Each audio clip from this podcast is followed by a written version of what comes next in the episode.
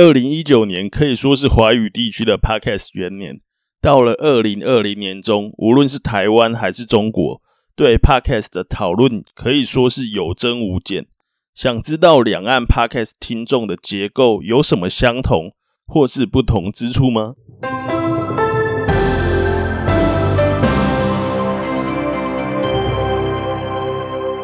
我接下来要和你分享的内容。引用的资料来源分别是台湾知名的 hosting 平台 SoundOn，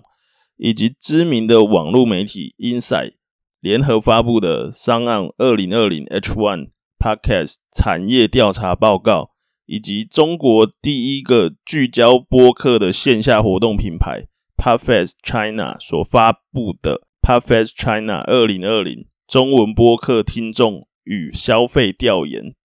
除了引用这两份报告之外呢，还会掺杂我个人的观点跟意见。首先，我们来听听听众的轮廓，还有收听的习惯。台湾 Podcast 节目的听众男女比例是四比六，那跟中国刚好是相反。中国的话，男生是五十七，女生是四十二，所以大概是男女比是六比四。台湾的。就是听众呢，未婚跟没有子女的人是占大多数，是达到了八十趴以上。那其实呢，就是中国听众也是未婚跟未婚的比较多，是达到了七十五趴。那我在我在想，这个差别可能就是在于台湾的社会是比较晚婚的。就像我也还没有结婚，所以有兴趣的听众可以寄信来跟我就交流我的 podcast 的内容，没有开玩笑。然后呢，台湾的听众大概有六十趴是二十三岁到三十二岁的职场人，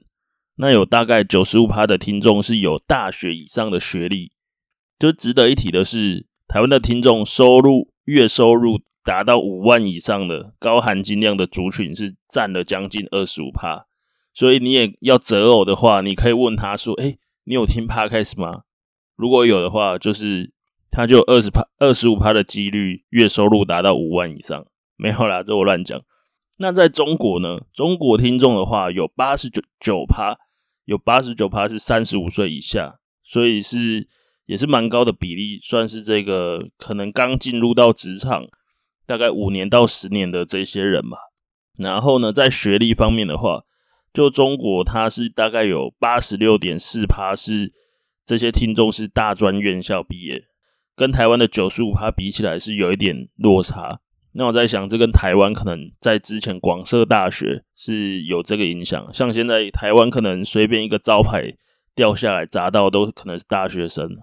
没有。但是还是希望不要发生这样的事。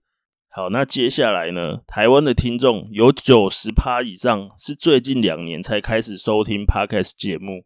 那像我个人的话，我其实是听，我是听 YouTube 上的一些广播的节目，真正听 Podcast，呃，也是最近才开始，就是从自己有在做这个内容，才开始更更加强听这些其他的创作者的内容。那另外台湾的话，台湾的听众有五十趴以上的人，每一周会花超过五天收听 Podcast。那我大概每一周是有七天会听 Podcast 吧。那在中国方面的话呢，中国它是有五十六点六趴的人是最近三年就开始听哦，所以他们的感觉，他们的发展或是他们听众在听 Podcast 是比台湾还来的比较久一点。可能我在猜，可能跟他们在这种音讯平台的这个发展比较蓬勃有关系哦。毕竟他们人多，市场啊，整个规模比较大嘛，这个是我觉得算是合理的吧。那接下来在收听习惯方面的话呢，台湾的听众呢有七十趴以上是使用 iOS 系统的手机来收听 Podcast，这个应该就是跟苹果手机还有内建一个 Podcast 的这个应用程式所造成的影响哦。台湾的话呢，习惯使用的播放器前三名分别是 Apple Podcast，然后第二名是 Spotify，第三名就是 SoundOn，SoundOn 就是出这份报告的 hosting 平台嘛。那我个人的节目也是使用他们的服务。那中国听众的话呢，则是有六十三趴的听众是使用苹果手机。那有一点要值得注意的是，苹果手机在中国的市占率呢，其实不高，好像我印象中大概是在四五名左右。他们第一名是华为，然后可能二三名也都是中国的本土品牌，所以苹果真的对这个 Podcast 是有举足轻重的地位。我觉得到目前来讲，所以呢，我们都要一起来鼓励安卓阵营的手机应该也要内建 Podcast 播放器。就是我们各位听众啊，或是这些创作者，我们应应该要一起呼吁这些手机大厂，就是诶，是不是在手机里面都给他放一个 Podcast 的播放器？那么中国的这些听众所比较常用的收听的播放器的话呢，第一名也是 Apple Podcast，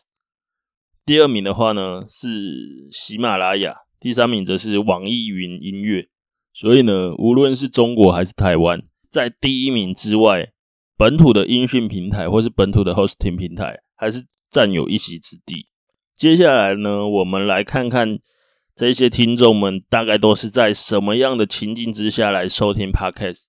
在台湾的话呢，台湾听众有大概四十五趴的人是在晚上六点到十二点之间收听 Podcast，那有将近三十五趴的听众是在早上九点到十二点收听。就是听众收听的情境前三名依序是。搭乘大众交通工具的时候，然后再来是没事啊，就是没事很闲的时候了。接下来就是开车或是骑车的时候。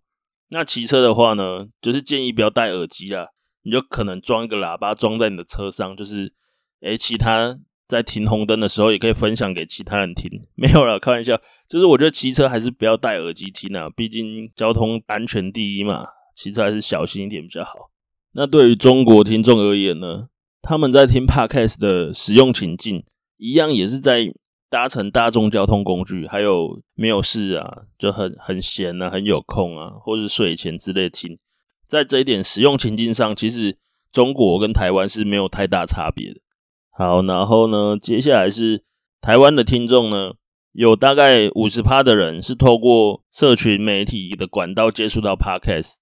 那我在猜啊，我个人在猜。可能是因为这些创作者，他们在也都是透过这些这些，也都是透过这一些社群媒体来进行推广嘛。有六十趴以上的听众呢，会透过社群媒体的管道，或是其他 podcast 节目的推荐，然后以及日常人际的管道来发现新的节目，并且尝试收听。那这一点，台湾的话呢，就是像那个百灵果。百灵果他们就也推荐了蛮多，就是蛮优质的节目啊，跟创作者。就我自己也非常喜欢百灵果他们的内容。然后在中国的话呢，中国主要也是透过 Podcast 的城市应用程式，然后或者是透过搜寻引擎，然后以及透过社群媒体来接触到 Podcast。中国的话呢，在名人推荐啊，也影响很大。我自己认为，如果是由名人自己来做 podcast，当然效果应该是会很很不错的。就可能他可以卖自己的产品，或是行销自己的其他的创作内容，我觉得都是蛮好的。好，那我接下来决定来打开我自己的 SoundOn 的后台，来看看我听众里面就大多数的人都是在什么时候收听，然后是用哪一些的平台来收听强国财经。那不知道会不会刚好就也也讲到，你就刚好是这样的，看你是不是我听众里面的大多数人。那首先在时间点的话呢，我的听众的时间点还有一些蛮奇特的哦，有一些是在什么深夜的，就凌晨三点，大概也跟我有时候上传的时间点有关。我有的时候都可能三点啊，凌晨三点、凌晨四点、五点会来上架我的节目。然后接下来的话，就是大概六点到下午的一点，这个区间是我听众就是主要比较密集在收听的一个时间点。我在猜我的听众之所以会选择在这些时段听，有可能是因为刚好就早上跟下午这段时间是精神比较好的时候，因为我觉得我的内容不太适合你想要放松的时候听，因为有一些议题是比较硬的，像什么。中美的贸易战啊，或者是什么谁告谁，然后哪一个资金又流到哪里？那以早上到下午这个时间点的区间来看的话，其实跟商盎他们推出的这个报告的内容是蛮一致的。那接下来我们来看看播放器分析的话，我的听众最主要也是透过 Apple Podcast 来收听，大概有六十七趴的人，然后上岸的话是三十三趴。所以也是就是跟报告一致。所以这份报告我真的觉得应该是蛮准的，而且它的就是收集问卷，好像我印象中可用的问卷数是五千多份哦。这个收集的量啊是远高于中国的这份报告，但是中国这份报告我也觉得蛮有参考价值的，都很好，都非常好，都是在为 Podcast 的这个市场跟产业尽很大的努力嘛。那也让我们不是去空想我们的这个受众听众的样貌是怎样，而是以一个比较科学的方式来进行调查跟分析。所以我觉得这两份报告都很棒，都有它的价值所在。啊，对了，就是报告里面有提到一件很重要的事情，这一点非常重要，请你一定要照做，然后也要记得。就是报告里面也有提提到说，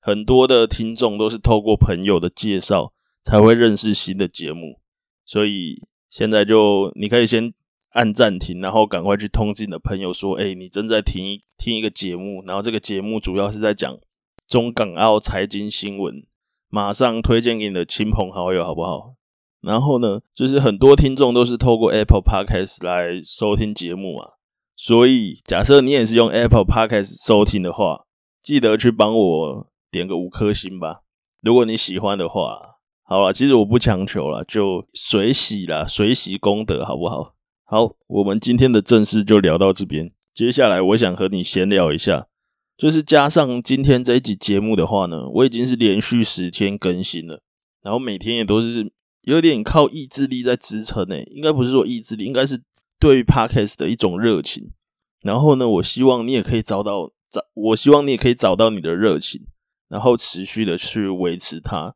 那就我觉得录 Podcast 很好玩。然后其实我原本今天周末我想出门去嗨一下的，你知道吗？但是受到这个，就我我也不知道，可能我自己给自己的一个执着嘛，就我就觉得我应该要日更才对，而且我突然意识到，我对 Podcast 热爱居然已经热爱到，我不仅看中国的 Podcast 报告，台湾的 Podcast 报告我也看了，而且我还把这两两份报告拿起来做一个比较，一起来探讨两岸的这个听众的样貌到底是怎样，然后去分析，应该不是分析啊，应该是看这些分析。然后跟大家分享，然后就真的呃更细部的内容，我也建议你们去去找这两份报告来看。假设你也有兴趣的话，